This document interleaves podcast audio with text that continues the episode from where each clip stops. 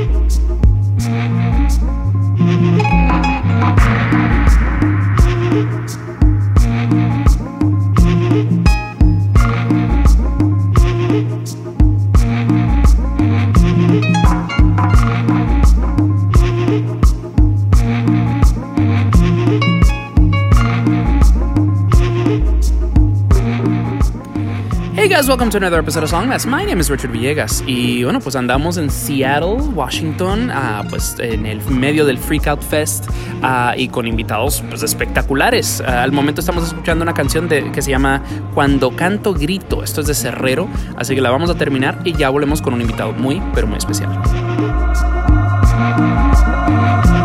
Soy mujer que cuando canta grita susurro, la voz de los páramos solo lluviosos.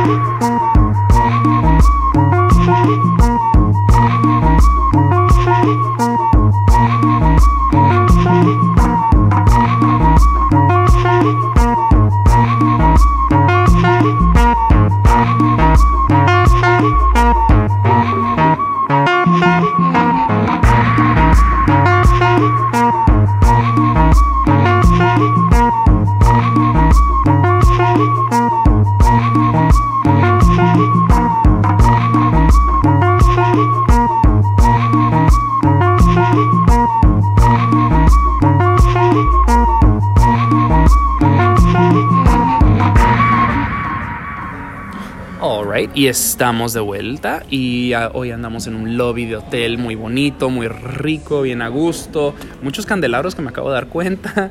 Y bueno, pues acá enfrente tengo a Cerrero desde Colombia, ¿cómo andamos?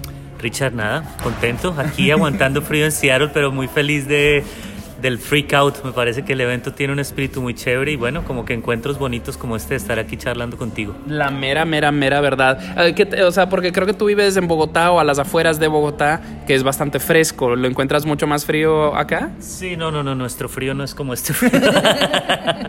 pues no, no, es tan mojado, creo, como acá arriba. Sí, y eso que me dicen que todavía no, esto no es frío. Sí. Pero sí, yo crecí en Bogotá y ahorita estoy viviendo en Villa de Leyva, que es un pueblito colonial a dos horas de Bogotá. Uf, Em, e imagino tal vez más alto, más arriba. Un poquito más abajo. Ah, más, abajo. Ah, entonces, ok, ok, ok. entonces no te, no te va tan mal. Y bueno, pues aquí andamos en Seattle y, con mucho gusto de, hablar contigo le quiero mandar un saludito a Oscar Morales, mi hijo en este show que siempre pasa por acá. Él fue el que me presentó el proyecto de Cerrero que te dio tocar en un normal y dijo, no, esto es increíble, no lo puedo creer y que no sé qué. Y creo que hasta sonaste en uno de nuestros episodios de fin de año. y bueno, para los escuchas en casa que tal vez no te conozcan, eh, pues quién eres y qué haces. Vale, pues eh, mi nombre es Diego Gómez, eh, soy productor musical, eh, soy fundador y director artístico de dos sellos discográficos, de Llorona Records y Discos Pacífico, y tengo un proyecto en solitario de música electrónica que se llama Cerrero. Ya. nada, apasionado por la música, por los aparatos, por el estudio. Eh, por los sonidos criollitos de Colombia, mm, la música campesina, pero también por el dub, por la música caribeña, por la electrónica. Eh, nada, eso es. No, hace, hace rato vi en tus historias de Instagram que andabas en un lugar lleno de cintes modulares. Ah, estaba ahorita en esas, sí, Patchworks, es aquí como un lugar ahí de de, culto, pues para los que estamos metidos en eso es increíble. Como digo yo, se vale soñar porque... Recién inicié una banda con un amigo que es muy clavado con los sintes y él tiene su modular en casa, así diferentes cosas que ha ido ensamblando. Entonces, ahora siempre que un modular se lo mando, así de que le mandé, estaba así de que, órale, así con eso compro una casa. eso es como una iglesia. Sí, la verdad. los, que, los, que, estamos enviciados a los aparatos y eso, pero bueno, esa es, la pasión ahí de, del sonido. Sí, no, y, y bueno, pues hoy con muchas ansias. Después de esto iré a bailar en tu set. Ah, anoche pues nos dimos del buen bailongo en, la, cena de inauguración. Y pues sí, o sea, pues hoy quiero eh, conocer un poquito de ti, hablar de estos sellos, hablar de la música, como dices, esta mezcla entre la música criolla. Eh, tal vez un poco más tradicional de Colombia, pero también mezclada con esta tecnología y que creo que ese es un buen punto de inicio, o sea, ¿dónde intersectan estos dos tipos de música? Eh, yo creo que hay, hay cosas como de, vibra que comparten mucho, ¿no? Digamos que, que, cuando tú vas a, una, a un festival de gaita en San Jacinto, en Ovejas, o tienes la, la oportunidad de estar en un arrullo de música de marimba en el Pacífico, te das cuenta que la música se convierte o maneja como una forma ritual digamos, de, canciones extendidas, de repetición, de pregunta-respuesta, que es una cosa como que invita a todo el mundo a participar, pero también algo que lo va a uno como metiendo en un trance poderoso. Eh, y, bueno, para los que crecimos también en, en, raves y en fiestas y oyendo dub y eso, pues digamos que también la música busca como eso, ¿no? Como que en el minimalismo y la repetición está como algo que le permite a uno también como dejar la mente quietica y, eso me parece que es algo que se comparte. Pero yo creo que, que también hay un tema político, un tema de outsiders, como de personas que están en un tema de resistencia desde lo rural eh, y que también es algo que se comparte como en muchos de los movimientos de música underground que nacen en las ciudades. Entonces yo creo que ese diálogo tiene nada, como un espacio en donde, en donde estamos casi que en la misma, la misma búsqueda. No, y pues como dices, esta resistencia rural es muy fuerte, o sea, no, no, voy a decir que tal vez era el catalista o lo que sea, pero creo que han sido de las eh, personas más visibles en este movimiento de resistencia que hay en Colombia actualmente, eh, pues, pues que pues, nace de muchos lados, así corrupción política, violencia eh, civil y demás, entonces como, pues es muy interesante como recién entrevisté a Fefita La Grande, esta merenguera legendaria de, República Dominicana, y, la primera línea de, que así de nuestra conversación es como soy orgullosamente campesina, lo cual y es una señora casi de 80 años y, creo que estamos resignificando un poco. Antes, pues, eh, cuando se hablaba de campesino, se decía un poco con despecho, un poco que era peyorativo casi, ah, y ahora pues está siendo resignificado como una identidad, pues, you know en, resistencia, en lucha constante. y, es que el tema de, de tú tener tu tierra, de, tener una comunidad que comparte como un espacio mm. en donde como ese latifundio corporativo no sea dueña de todo, digamos que se vuelve casi que una, una especie en extinción, ¿no? Entonces digamos que eso también está matando muchos sonidos, porque yo sí creo que la música que nace en el campo, que crece en el campo, suena muy distinto. Y, y eso es algo que los que estamos como ahí, eh, como maravillados, admirando este tipo de expresiones, eh, debemos cuidar mucho. En últimas, ese canto campesino, esa resistencia, lo que estás diciéndole al mundo y aquí estamos todavía parados, conservando otra forma de vivir. hay, mucho que nosotros debemos aprender, ¿no? Yo creo que es un mensaje bonito ayudar a amplificar ese sonido. Es muy interesante todo esto que está pasando hoy día, ahora mismo, en ese exacto momento, porque es como con esto de la pandemia y de no, estos actos de resistencia, de, no, hablando de, de Chile o lo que está pasando en Centroamérica o México, como que de aprender a vivir una nueva vida. O sea, la, la, la pandemia nos, nos, no nos dejó otra alternativa, es de, volver a como a, a, recapacitar un poquito así de que, ok, ¿cómo podemos you know, de no, no, como este latifundio que mencionabas, de que todo es corporativo, o sea, estamos aquí en la capital de Starbucks, you know? y, es como, pues, ajá, o sea, qué sé yo, hacerle respuesta a eso, eh, reevaluar la manera en que vivimos nuestra vida, o sea, hasta pequeños hábitos que creo que todos tomamos en la pandemia, de que pues, algo que algo que empecé a hacer al comienzo de la pandemia es ya no comprar en un supermercado o comprar lo mínimo mínimo y mejor ir a, la, a donde los verduleros, a donde estos vendedores independientes, you know? es como aquí le estás poniendo el dinero eh, en el bolsillo? O sea, ¿por qué, por, qué darle dinero a J Balvin y no a un reggaetonero independiente de tu ciudad? Y es como, no sé, o sea, son, son cosas muy, conceptos ahí supongo muy, muy, muy generales. pero... pero pues tenemos siempre que tener por lo menos la capacidad de, tener esa... O sea, de cuestionarnos, ¿no? De cuestionarnos, porque obviamente todos vivimos en, digamos, en contradicciones pero, pero siempre el pensamiento debe crecer a partir de, de, hacer ese contraste y de tú tener referencias de lo que es diferente, ¿no? Y en la música, eh, digamos que la corporación, la tecnología, todo esto empieza en un proceso de homogenización muy fuerte, que, que, que, tú lo empiezas a ver con todas estas contraculturas globales, incluso que empiezan a ser absorbidas por el sistema.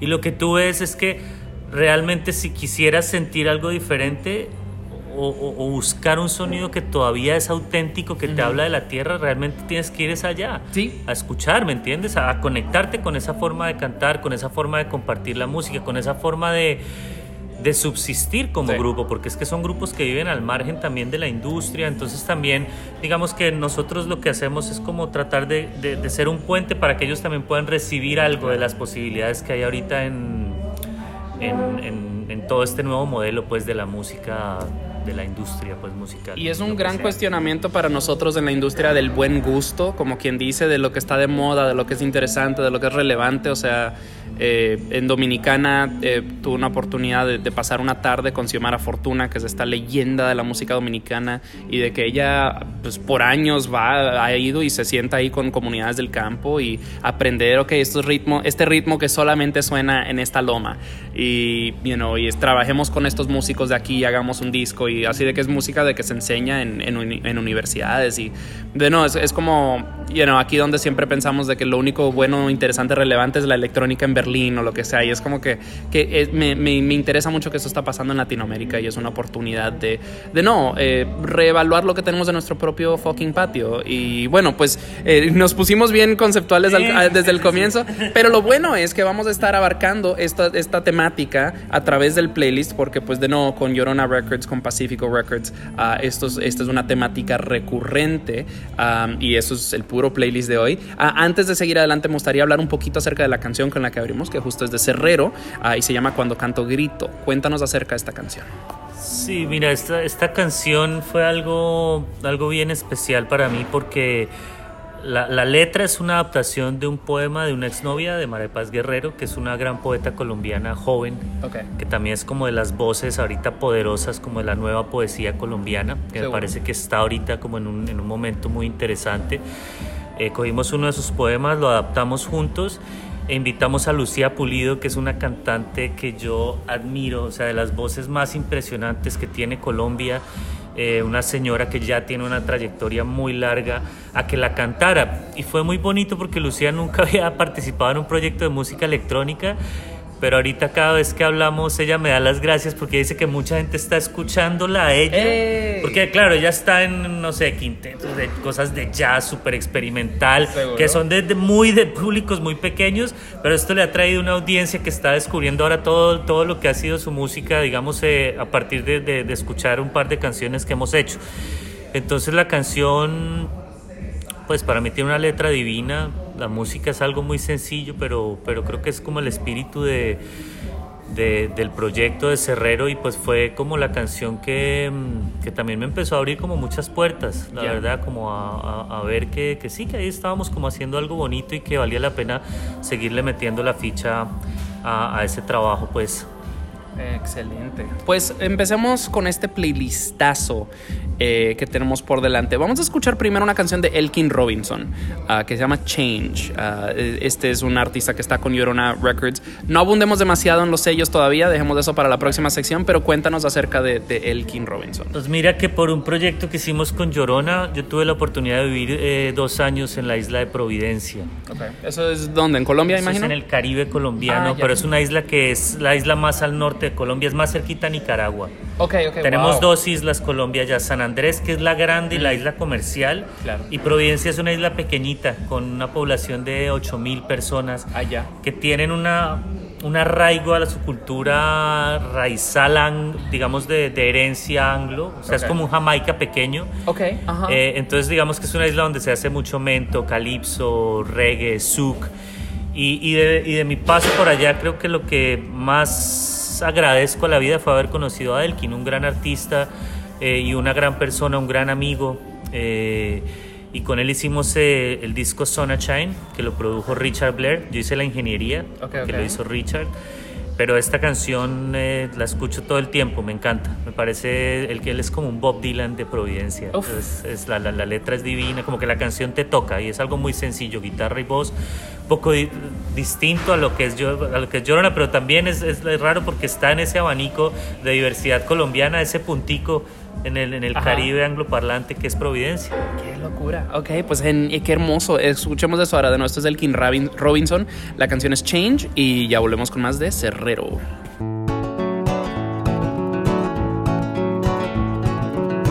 I'm sick of the war machine. Need to get my spirit clean. Gotta be brave if I wanna be free. Getting water from the roots like a big old tree. Just listen up. This time today. Looking at the trees so green. Forgot about my TV screen. No shoes fell my feet on the ground. Hear the birds and the magic sound. I'm gonna listen up. This time today. I know I'm not alone. You and me, we need to be living in a natural way.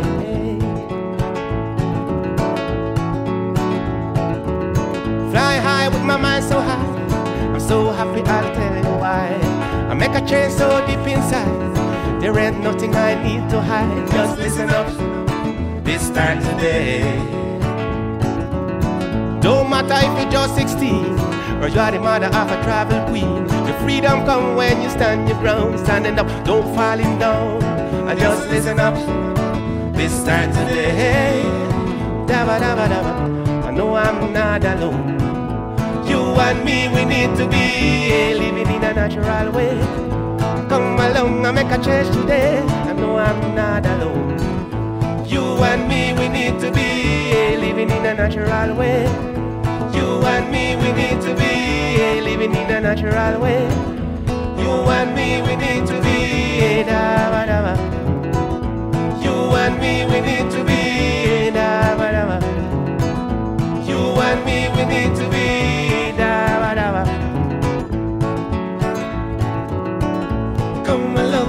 change today. Come along i make a change today. Come along i today. Come along make a change today.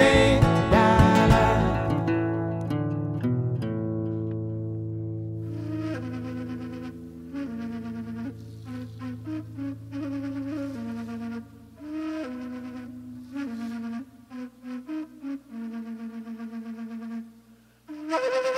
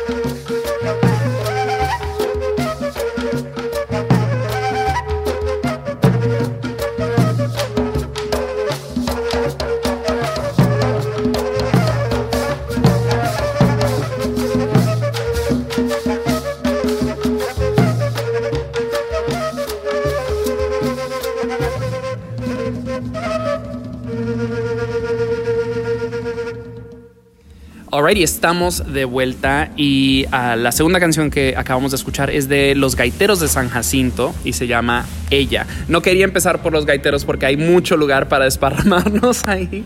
Ah, esta también salió eh, con Llorona Records, así que háblanos un poquito acerca de Los Gaiteros ah, porque es una, un grupo legendario de Colombia. Sí, los gaiteros de San Jacinto. Mira, yo creo que Llorona nació casi que por los gaiteros. Es, es, increíble. Yo ahorita veo atrás y yo ya más de 13 años trabajando con ellos. Eh, es una banda impresionante. O sea, es un grupo que tú lo escuchas y sientes. Eh, podría ser 100 años de trabajo ahí, ¿me entiendes? De generación tras generación. Eh, yo con ellos he producido tres discos. El disco Así tocan los indios el disco de Dob de Gaita, que fue también otro punto muy importante en la historia de Llorona. Justo te iba a preguntar al respecto de ese proyecto. Sí, sí, que eso, fue para mí un sueño haber podido hacer ese disco, como, como, ver, el como, como ver cómo podíamos aterrizar de verdad eh, un sonido único para el sello, trabajando de la mano con los artistas y de productores que admirábamos mucho. Y ahorita hice el disco Toño García, el último cacique, un tributo al maestro Toño, que es el gaitero viejo más vivo, eh, el, gaitero vivo más viejo que hay de, la, digamos, de las dinastías gaiteras en este momento. todavía vive en San Jacinto. Eh, y ese disco pues lo nominaron ahorita a los Latin Grammys el año pasado. El año pasado. Ah, bueno, igual. Sí, sí, sí. Creímos que íbamos a ganar, pero no. Ah, bueno, pero bueno, para ellos eso es muy importante. Bueno, para nosotros también. Y para mí ese disco es, es, una obra, pues no sé, es una obra que a mí me, me, me, da mucha alegría porque es como todo el camino de trabajo con ellos, yo siento que en ese disco está como que la historia sé que le va a dar un valor muy especial a ese trabajo por lo que suena, por su repertorio, por, lo, por las personas que se reunieron ahí, estuvo el maestro Juan Chuchita que acaba de fallecer, que era el cantante pues la cara así de los viejos más poderosa de las voces de, los gaiteros. Él falleció hace muy poco. Entonces el disco casi que es un tributo a él, un tributo a John Fuentes, otro músico que falleció en una gira. Em, y no, mucho respeto por los gaiteros, son los reyes de la cumbia, guardianes de una tradición pues que nos une a toda, toda Latinoamérica eh, y una banda impresionante. O sea, yo no conozco a nadie, creo que es un grupo que tú se lo puedes poner a cualquiera y siempre va a resultar ahí, ahí, ahí adentro, ¿me entiendes? Cuando vinieron al normal me dolió en el alma, en el alma no poder ir a ese show. Eh, porque justo era cuando partía de, Estados Unidos y tenía una ruta muy distinta. Ir al Normal ese año, que es mi festival favorito, he ido seis de, a seis de once ediciones. El mío también. Y, y ajá, y, y, pero pues iba a ir y no pude, pero todo el mundo así de que no, alucinante. Y, ah. Sí, esa, esa, esa invitación al normal fue buenísima. Y además porque tuvimos la oportunidad de compartir en varios momentos. Digamos que nos invitaron a Nodo, que era como la parte académica, claro. en donde hicimos una charla con ellos. Yo la, digamos que yo la estuve moderando, pero la idea era que con los instrumentos ellos como que enamoraran a la gente y le, le contaran de verdad que ese sonido, digamos, de, de esa cumbia, de esa música de gaita campesina sanjacintera, pues que para, pues para nosotros es el origen de la cumbia. Em, yo toqué con Cerrero por primera vez. Eso fue una historia bien bonita porque cuando hablé con, con Alfonso y con Mónica, yo acababa de empezar con Cerrero y me dijo, no, tú tocas también, vas a cerrar el escenario electrónico. Y yo, era bueno, listo. Entonces, pues también muy emocionante eso. Pero el show de los gaitas era un show de dub de gaita. Entonces el dub de gaita yo me subía con una consola análoga al escenario, pero con ellos y empezaba a dubear la música en vivo y eso coge un viaje brutal. Y con mi hermano en el bajo. Eh, y nos tocó una hora divina, que era el atardecer. Ya la gente estaba bien contenta, bajando el sol y empieza esta música como a llevar a todo el mundo. No, estuvo increíble, increíble. La verdad que que creo que fue un momento bien especial para todos los, que estuvimos. Antes de dejar este tema, que son los gaiteros de San Jacinto, tengo que preguntarte, al riesgo es que esta sea una pregunta un poco messy, este, ¿viste el edit de el Stereo Picnic donde los pusieron de headliners en vez de a esa otra figura controversial? Pues sabes que, no, pero, pero sabes que me gusta, o sea, me gusta lo que hacen las redes en ese sentido y es como abrir un debate. Totalmente. ¿Entiendes? O sea, yo quiero el Stereo Picnic muchísimo, ha sido un festival con el que siempre hemos trabajado, los artistas nuestros han tocado ahí, yo he tocado. Eh, Pero bueno, justo en un momento en que J Balvin estaba como en todo ese debate en Colombia que son tan pasionales, que Calle 13, que el hombre que no sé qué. No, y se, y se nota que ese contrato fue firmado un Claro. año, tal vez dos antes de, de que todo este drama. Igual no importa, bueno, Claro. es J Balvin, Ajá. o sea, todo bien, ¿me entiendes? Pero, pero es bonito que mucha gente lo sintió de esa manera, ¿no? Sí. Que el headliner debían ser los gaiteros, pues porque es que el peso de ellos no es, precisamente, no es lo comercial, es que hay detrás Ajá. hay una cosa que, que, no- que nos, que nos, no sé, que nos une de otra manera. Claro. Y la gente lo reclamó. Y, y porque lo pusieron muy abajo a los gaiteros, era como, oye, pues creo que, que debió, de pronto, no, para mí sí debieron haber sido el headliner, pero si no era, Claro. si era J Balvin, porque es J Balvin todo bien, debajito podía estar ellos así grandecito Porque, también pues, bonito. O sea, no hay un, los gaiteros no hay un, un rincón de la cumbia que no hayan tocado, ¿sabes? O sea, eh, son, o sea, son la raíz, ¿sabes? Es- Y, eh, y hay una simbología ahí importante, ¿no? Sí, fuerte. ¿Me entiendes? Claro. Eh, claro que si, tú- si, si el festival mismo hubiera- lo hubiera hecho, también manda un mensaje poderoso. Eh, eh, y ahí se las vamos a dejar de que pueden mandar esos mensajes muy importantes Claro, y muy tienen el poderosos. poder de hacerlo. Totalmente. Ah, es, es cuestión de balancear intención con, pues es un negocio. No, Claro, pero, claro, y pero no, mira y- que incluso a nivel creativo hubiera sido un golpe, ¿me entiendes? Como Hubiera que com- también- yo hubiera comprado vuelo, no sé cómo lo hago, pero llego hasta el Stereo Fucking Picnic. Um, y creo que este es un gran momento para empezar y hablar de estos sellos, eh, porque de nuevo, Llorona y Pacífico, ambos son fuerzas muy pues, fuertes, Um, pero pues independientemente, o sea, obviamente colaboran y intersectan, pero pues son eh, moods, eh, no quiere decir estéticas o temáticas distintas, pero pues son vertientes distintas, creo. Eh, háblanos un poquito acerca de estos sellos. Sí, voy a empezar por Discos Pacífico. Eh, mira que Discos Pacífico nace por algo muy bonito y, y está chévere que estamos aquí en Seattle, porque es que dentro de un proyecto de USAID que se llama Territorios de Oportunidad, hay un interés muy fuerte en explorar, digamos, alternativas eh, de desarrollo local en regiones de Colombia en donde hay una problemática social muy fuerte al lado del narcotráfico, la minería ilegal, eh, del tema ambiental. Mm. Entonces, claro, nos encontramos y, y nos sentamos con territorios de oportunidad y dijimos, la música en el Pacífico en este momento está en un momento de ebullición brutal. O sea, lo que está pasando allá para mí es lo más interesante que está pasando en Colombia en este momento. Y es un diamante en bruto, o sea, todavía está por, por hablarle al mundo, por Seguro. contar esa historia. Eh, y la gente en el Pacífico, su, su, su forma de ser, su forma de vida, conserva una cosa muy bonita y es que la música es un lugar en donde todo el mundo se encuentra y participa. Eh, son comunidades negras, pequeñas, eh, son comunidades en donde mm, la música es el diálogo con la naturaleza, en donde, en donde como que su, su posición geográfica, social, económica, los ha mantenido un poquito aparte de los centros grandes de consumo. Yeah. Entonces eso también le da un tema de autenticidad, una forma distinta. Y, y lo que sentimos es que era el momento de que un sello empezara como a contar esa historia al mundo. Ya. Y, y dimos con un socio que son ellos, que es un proyecto de USAID que nos está apoyando para darle fuerza a- al sello Discos Pacífico.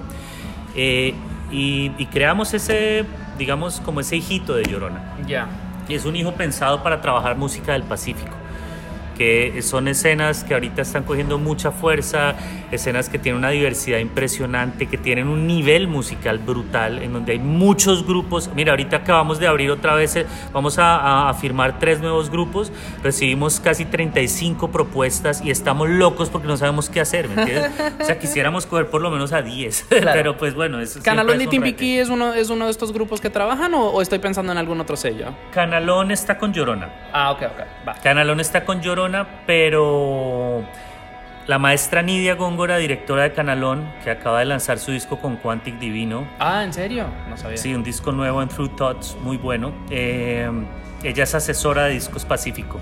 Ok. Ella, ella, digamos, como es como esa voz de lideresa, de Como el- matrona, el la que nos conecta ya, nos, nos pone los pies en la tierra sobre con qué estamos trabajando. Que eso es muy importante, ¿me Claro. entiendes? Es muy importante porque es lo que digo, o, o lo que yo siento es que en Discos Pacífico estamos aprendiendo de lado y lado. O sea, Ya. tú no puedes llegar allá como el chico de ciudad a decirle a la gente a vender pues oro, que eh, eso me parece que es, no, allá llegamos y nos sentamos en una mesa y es como bueno, nos tienen ustedes un poquito impresionados con todo lo que está pasando. Seguro.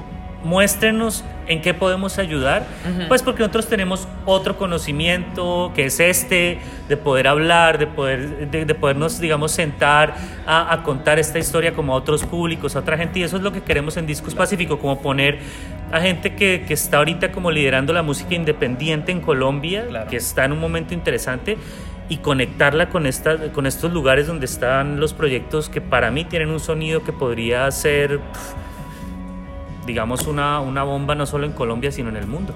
Entonces aquí es donde entonces entra la pregunta acerca de Llorona, porque pues hablando de Canalón, es un proyecto que yo hubiera pensado es Discos Pacífico, porque de nuevo tiene toda esta temática del Pacífico colombiano, ah, esta herencia, esta pues negritud musical de Colombia, ah, que muchas veces es negada por el mainstream. entonces, Llorona, ¿cómo se diferencian estos dos sellos? ¿Cuál es la, la, temática editorial que las diferencia? Son, digamos que Discos Pacífico es un sello de Llorona. Ok. Es un hijo de Llorona. Eh, pero digamos que al, estar nosotros directamente hablando del Pacífico y solo concentrados allá, pues Discos Pacífico era importante en el sentido en que en Llorona tenemos también cosas muy diversas, o sea, está el King Robinson, están los gaiteros, mm. hay música electrónica, eh, es un sello que digamos que abarca casi que todo lo que tú puedes encontrar de sonidos, no solo colombianos, latinoamericanos, está ah, Uji, está Nicola, ¿me entiendes? Hemos ah, estado con gente, sí, como colaborando con gente alrededor del mundo, eh, pero sí queríamos tener un lugar en donde el Pacífico es protagonista, ¿me entiendes? Em, ahora, el lo bonito de, haber hecho el disco de Mari Río con Canalón fue que fue como el laboratorio en el cual también nació Discos Pacífico. Fue como decir, wow, esto, esto estuvo bien, nos funciona, podemos hacerlo crecer. ¿Entiendes? Y ahí digamos que encontrándonos con Nidia, eh, viajando, conociendo, hablando con la gente, sentimos que que había ya, ya habíamos hecho como un precedente en donde teníamos credibilidad. Porque el disco de Mari Río, pues para Canalón también, la nominación al Grammy, para la primera nominación para un disco de música tradicional del Pacífico, pues fue algo muy importante. Claro, claro. Entonces, eh, nada, como que el equipo se fue uniendo alrededor de eso y de ahí pues llegó Territorios de Oportunidad y fue el momento en que, en que sentimos que podíamos echar a andar un nuevo sello, porque pues eso los que trabajamos en esto sabemos que no, no es fácil, más cuando uno trabaja con músicas que estamos es casi que invitando a la gente a descubrir algo que nunca ha escuchado. Totalmente. Y bueno, creo que este es el momento perfecto para em-, empezar a escuchar de esta música del Pacífico. Ah, tenemos a continuación una, una, canción de Bejuco que se llama Batea. Cuéntanos acerca de Bejuco. Bueno, del, de los primeros grupos que, que fichamos para Discos Pacífico estaba eh, Bejuco, de Tumaco. Tumaco es una ciudad en Nariño. Eh,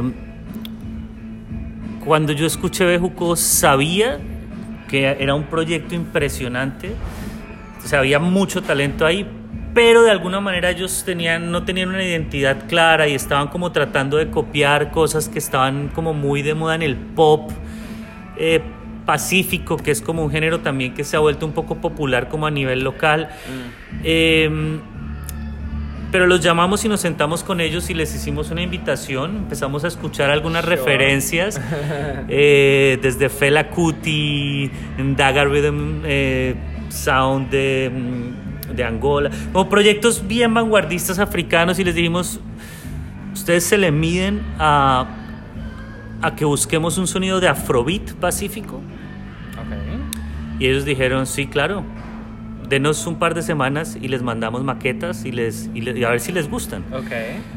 Y, y, ellos se fueron y Canquita, que es el director, que es una mente muy brillante, eh, empezó a mandarme por WhatsApp cosas y yo, o sea, se me caía así la mandíbula, o sea, no lo podía creer. Fue un descubrimiento impresionante y para ellos fue como porque también la invitación era que no se alejaran de, digamos, de la ancestralidad que tiene la parte vocal de la música del Pacífico, de la, digamos, de, de, la, de, las, de la, como la complejidad rítmica que tiene la percusión del Pacífico, que son eh, eh, músicas que están casi siempre en seis octavos, que tienen polirritmias muy, muy poderosas, pero que no, digamos que no están en el lenguaje comercial. Entonces ellos entendieron que debían volver pero también que tenían como un espacio de explorar. Y de ahí salió este disco Batea. Eh, esta canción es para mí de las mejores. Habla de, la batea, que es el, la bandejita de, de, madera en donde ponen los bebés, con la que sacan oro en los ríos, eh, donde cargan la ropa al lavar, las ah, frutas. Entonces, ¿me entiendes? Es como un elemento que lo que une mucho y tiene mucha fuerza como de, de, ese sentido como de trabajo solidario. Eh, y para mí, o sea, este disco es... Eh, nada, un motivo de orgullo. Todo este proyecto lo trabajamos en la producción. Tuve también la oportunidad de compartir con Iván Benavides, que es un gran productor de Colombia. Eh, no sé, él ha producido a Carlos Vives, a Chuck Keep Town. Sí, como un poco ya también viene de, es como un maestro, pues, para no, claro. Y no son proyectos así genéricos, o sea, son proyectos grandes, pero que requieren una cantidad de, y que han marcado momentos en, la, en la historia de la música reciente colombiana y trabajamos juntos y, fue una experiencia maravillosa grabar este disco, la verdad. La pues banda es una banda increíble. Yo quiero que Moni los lleve a normal. Aquí, aquí le voto esa, esa Ahí lo diste, Mónica. pues es, es, increíble verlos en vivo. Los cuatro cantantes son increíbles. O sea, no, no sabe uno cuál es mejor. Y el sonido es bien novedoso porque ellos le dicen bambuco beat y es como un encuentro entre el afrobeat nigeriano y, y, toda la música de marimba del Pacífico en un formato de, orquesta grande, es muy chévere pues escuchemos eso ahora, o sea, no vamos a tener una mejor intro que esa. Ah, de nuevo, esto es Bejuco, la canción es Batea ah, y ya volvemos con más de Cerrero.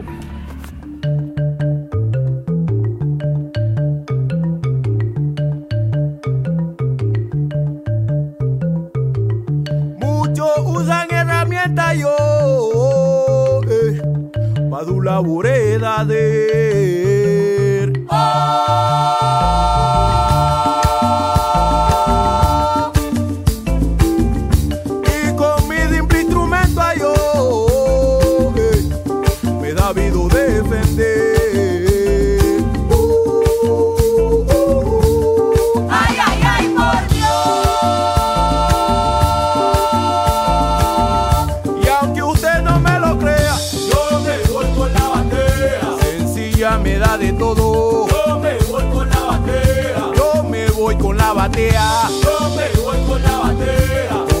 Con yo me acomodo. Yo me voy con la batea. Cuando estoy sacando el oro. Yo me voy con la batea. Mi cuerpo de contonea. Yo me voy con la batea. Me mueve de un lado al otro. Yo me voy con la batea. Al ritmo de la batea. Yo me voy con la batea. Al ritmo de la batea. Yo me voy con la batea. Yo me voy con ella. Yo me Song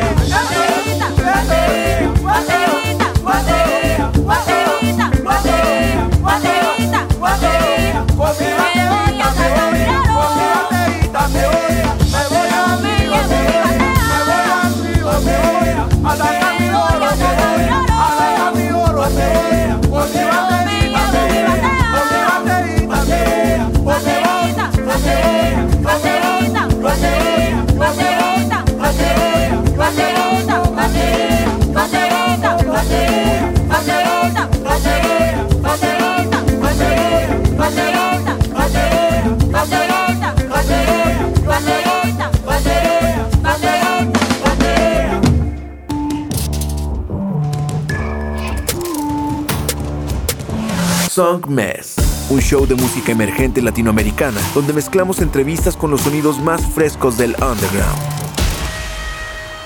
Su anfitrión, Richard Villegas, es un periodista musical contribuyendo a publicaciones como Remezcla, Rolling Stone y Bandcamp. Y con Song Mess, las conversaciones toman un giro más casual y personal, revelando el mundo interior de cada invitado. Song Mess está disponible en todas las plataformas digitales. Escúchalo martes 9 pm y jueves 9 am por Nova Hits Radio. Song Mess.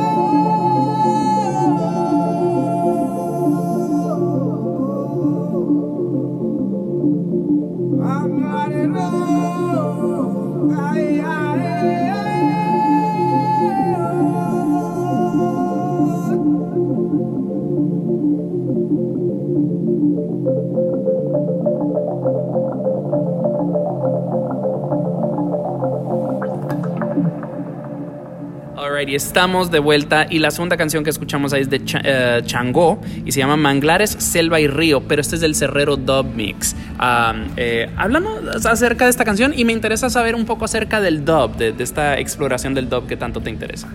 Sí, pues. A ver, yo, yo, yo crecí eh, escuchando dub, es como una de mis pasiones, y tuve la oportunidad de trabajar y aprender de, digamos, de todos los maestros que admiraba en ese género. Ok. Yo, yo hice el disco dub de gaita con Adrian Sherwood, eh, tuve la oportunidad de estar en Inglaterra trabajando con él en On New Sound en el estudio, maestro del dub. Luego en Providencia trabajé con Matt Professor, aprendí mucho de él, fue parte de- de- del trabajo que hicimos allá en la isla. Eh, entonces para mí la, técnica del dub, es decir, usar la consola de mezcla como un instrumento para, para crear, digamos que ha sido el espíritu de Cerrero, Ok. ¿cierto? Eso es lo que yo hago, ¿entiendes? Lo que yo hago es, es, es coger grabaciones y transformarlas o llevarlas a un universo diferente a partir de- del uso de la consola eh, y los efectos que uno normalmente tiene en un estudio para mezclar. ¿Cierto? Entonces, eh, una de las cosas o de los regalos más grandes que me ha dado la, la vida con los proyectos como Llorona o Discos Pacífico es la posibilidad de tener acceso a esas grabaciones que hacemos, a ese catálogo, eh,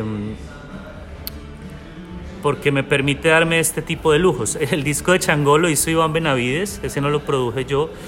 Él, él llegó con ese disco a Discos Pacífico y nos dijo, vean, vamos a lanzar el sello con este trabajo que es de esta agrupación de Tumaco, que es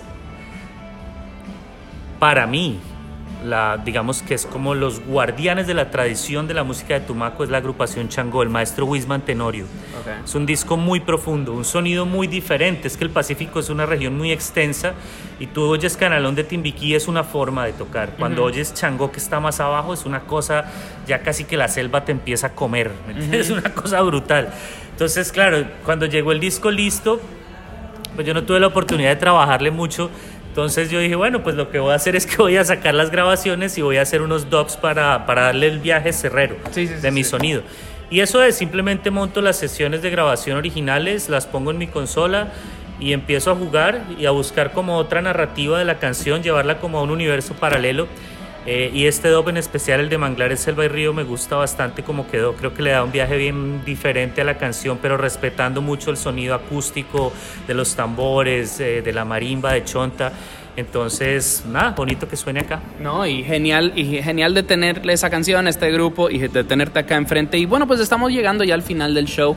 Am, y pues me gustaría saber un poquito acerca de, pues ahora con, con esto de la pandemia, ah, pues todos los músicos han sufrido, o sea, es, es, eh, gente que se gana la vida en un escenario ah, y que realmente viven su vida en un escenario. Es como que pues es esta pausa, ah, pero pues ahora creo que estamos empezando ya a ver ah, una lucecita al final del túnel. ¿A cómo se está reactivando la cosa en Colombia? Este, pues de nuevo, tenemos esta situación política social muy delicada ah, encima de una pandemia. Eh, eh, pero he visto shows y o sea, ya hablamos de Stereo Picnic, entonces quiere decir que las cosas ya se están reactivando. ¿Cómo, cómo, cómo ves este proceso en Colombia? Sí, lo que pasó, digamos, ahorita en estos últimos años en Colombia para mí es una tragedia. O sea, fue una sumatoria de cosas que es casi imposible creer.